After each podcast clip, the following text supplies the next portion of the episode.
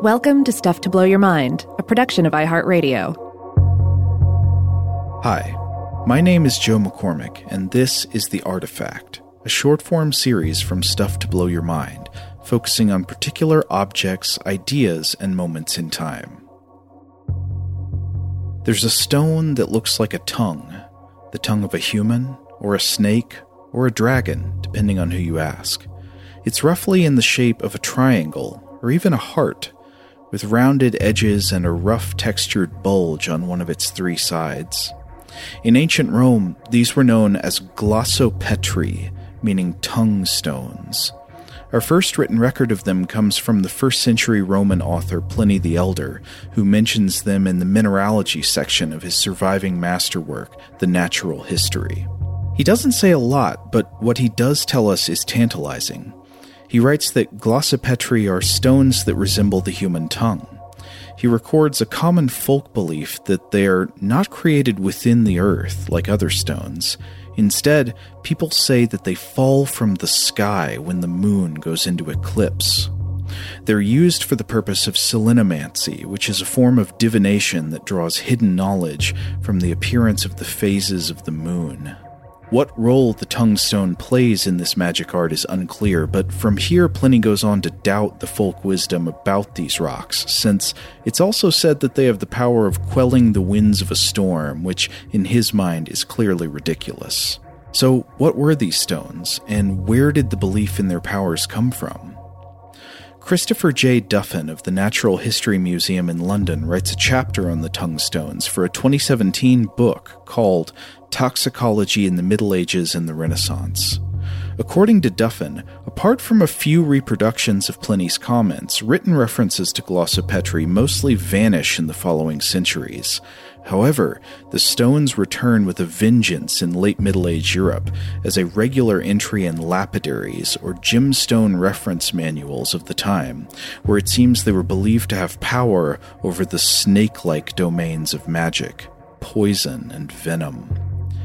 The 14th century lapidary of Jean Mandeville claims that glossopetri are alexipharmacs, meaning they work as antidotes to poison, in this case, changing color in the presence of a deadly draft.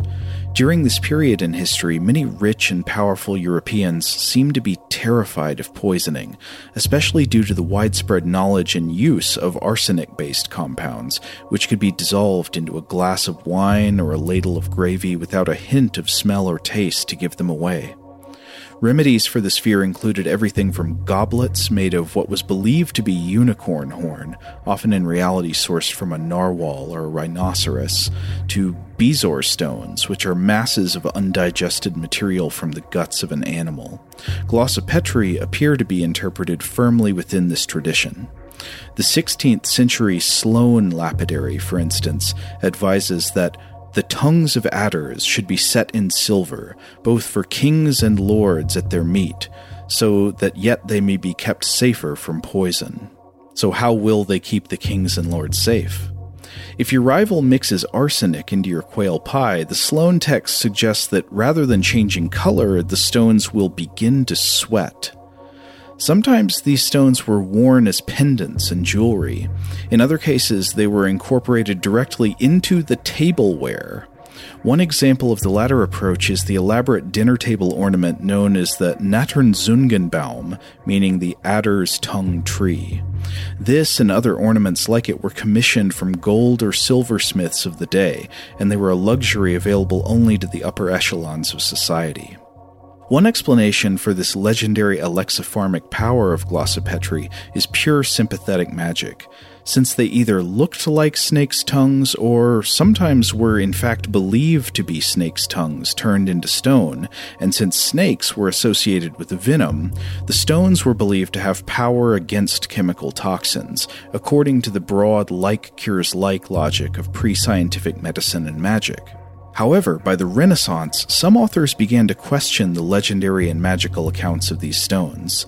In a separate article entitled Cochleodonts and Chimeroids, Arthur Smith Woodward and the Holocephalians, Duffin traces the evolving scholarship on these objects during the late Middle Ages to the early modern period, noting that Leonardo da Vinci argued in his notebooks that glossopetri were likely the remains of ordinary once living organisms, in other words, fossils. In the 17th century, the Danish scientist Niels Stensen, also known as Nicholas Steno, mounted a persuasive argument that these stones were not tongues at all, but teeth the fossilized teeth of ancient sharks. This was based in part on his studies of the cranial musculature of a living great white shark captured at Livorno in 1667. Duffin notes that the Sicilian painter Agostino Scilla came to the same conclusion around the same time, and that the Swiss naturalist Conrad Gessner had suggested the possibility a hundred years earlier, though he had been unable to prove it. So think back to the Nattern-Zungenbaum, now that we know what these stones were. Nobles and clergymen were decorating their fine dinner tables with what looked like leafless, withered elms, dangling with the fossilized teeth of extinct sea monsters. To read from Duffin, quote, the mounted shark's teeth were suspended from a central tree like structure, ready for picking and dipping into the wine before it was drunk. If the tooth did not undergo a color change on being extracted from the wine, the beverage was deemed safe to drink. One description of a tree like this mentions as many as 11 shark's teeth suspended from eight branches made of red coral.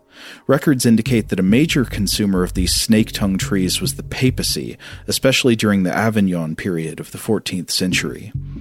According to Duffin, there are at least four surviving examples of these trees. One he describes in some detail is truly difficult to imagine without seeing, so it's worth looking up.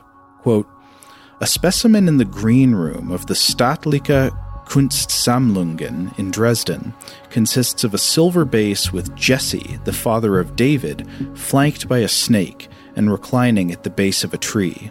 Six long pedicels then emerge through a canopy of serrated silver leaves, each terminating in a drooping flower from which a tooth of Isurus or a mako shark is suspended. In the crown of the tree, Mary, with the baby Jesus in her lap, leans against a large specimen of Otodus megalodon. This was new to me, Our Lady of the Megalodon. Another example cited by Duffin is a 32 centimeter piece held by the treasury of the German Order in Vienna, consisting of a coral tree on a silver gilt base with 14 megalodon teeth dangling like peaches from its red limbs. The megalodon, whose name just happens to mean giant tooth, is an extinct species of enormous shark that lived from roughly 23 million years ago until about 2.5 million years ago. This amazing shark is one of the largest predators that ever lived, though its body size has to be estimated from incomplete data due to the poor fossilization potential of its cartilaginous skeleton. It may have grown up to around 20 meters or over 60 feet in length. What we know for sure is how big its teeth got, with the largest examples measuring almost 7 inches or 18 centimeters, which is probably too big to fit into a wine glass. While Renaissance popes and nobles may not have known exactly what these serpents' tongues were, they knew what kind they wanted, while it seems any shark's teeth were at least sometimes believed to have alexipharmic effects, the most prized specimens were Miocene fossils of Otodus megalodon from Malta. It appears Malta was a significant exporter of fossil shark teeth during this period. Malta is an island composed of sedimentary rock formed from ancient seafloors, which is a perfect place for serpents' tongues to leak out of eroding cliffs and hillsides. Also tying into Malta are some legendary explanations for the origin of glossopetri, which trace back to a story in the New Testament in the book of Acts, where St. Paul is bitten by a viper but miraculously left unharmed. To read from Acts chapter 28 in the NRSV. After we had reached safety, we then learned that the island was called Malta. The natives showed us unusual kindness.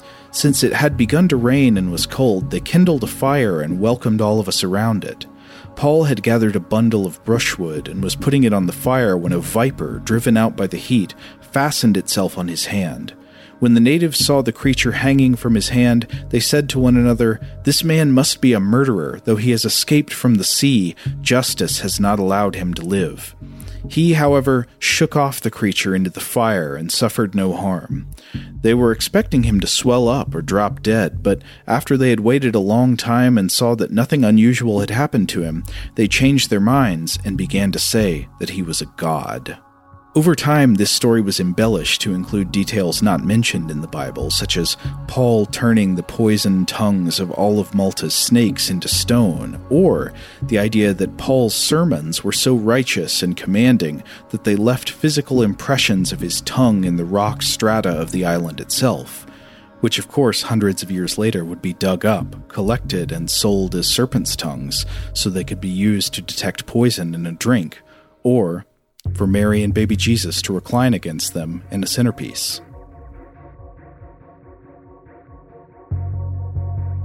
That does it for this edition of The Artifact. Tune in each week for new episodes of The Artifact hosted by Robert or myself. Uh, huge thanks, as always, to our excellent audio producer, Seth Nicholas Johnson. And if you'd like to get into contact with us, you can always email us at contact at stufftoblowyourmind.com.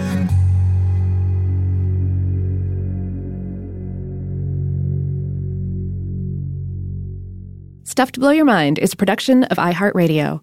For more podcasts from iHeartRadio, visit the iHeartRadio app, Apple Podcasts, or wherever you listen to your favorite shows.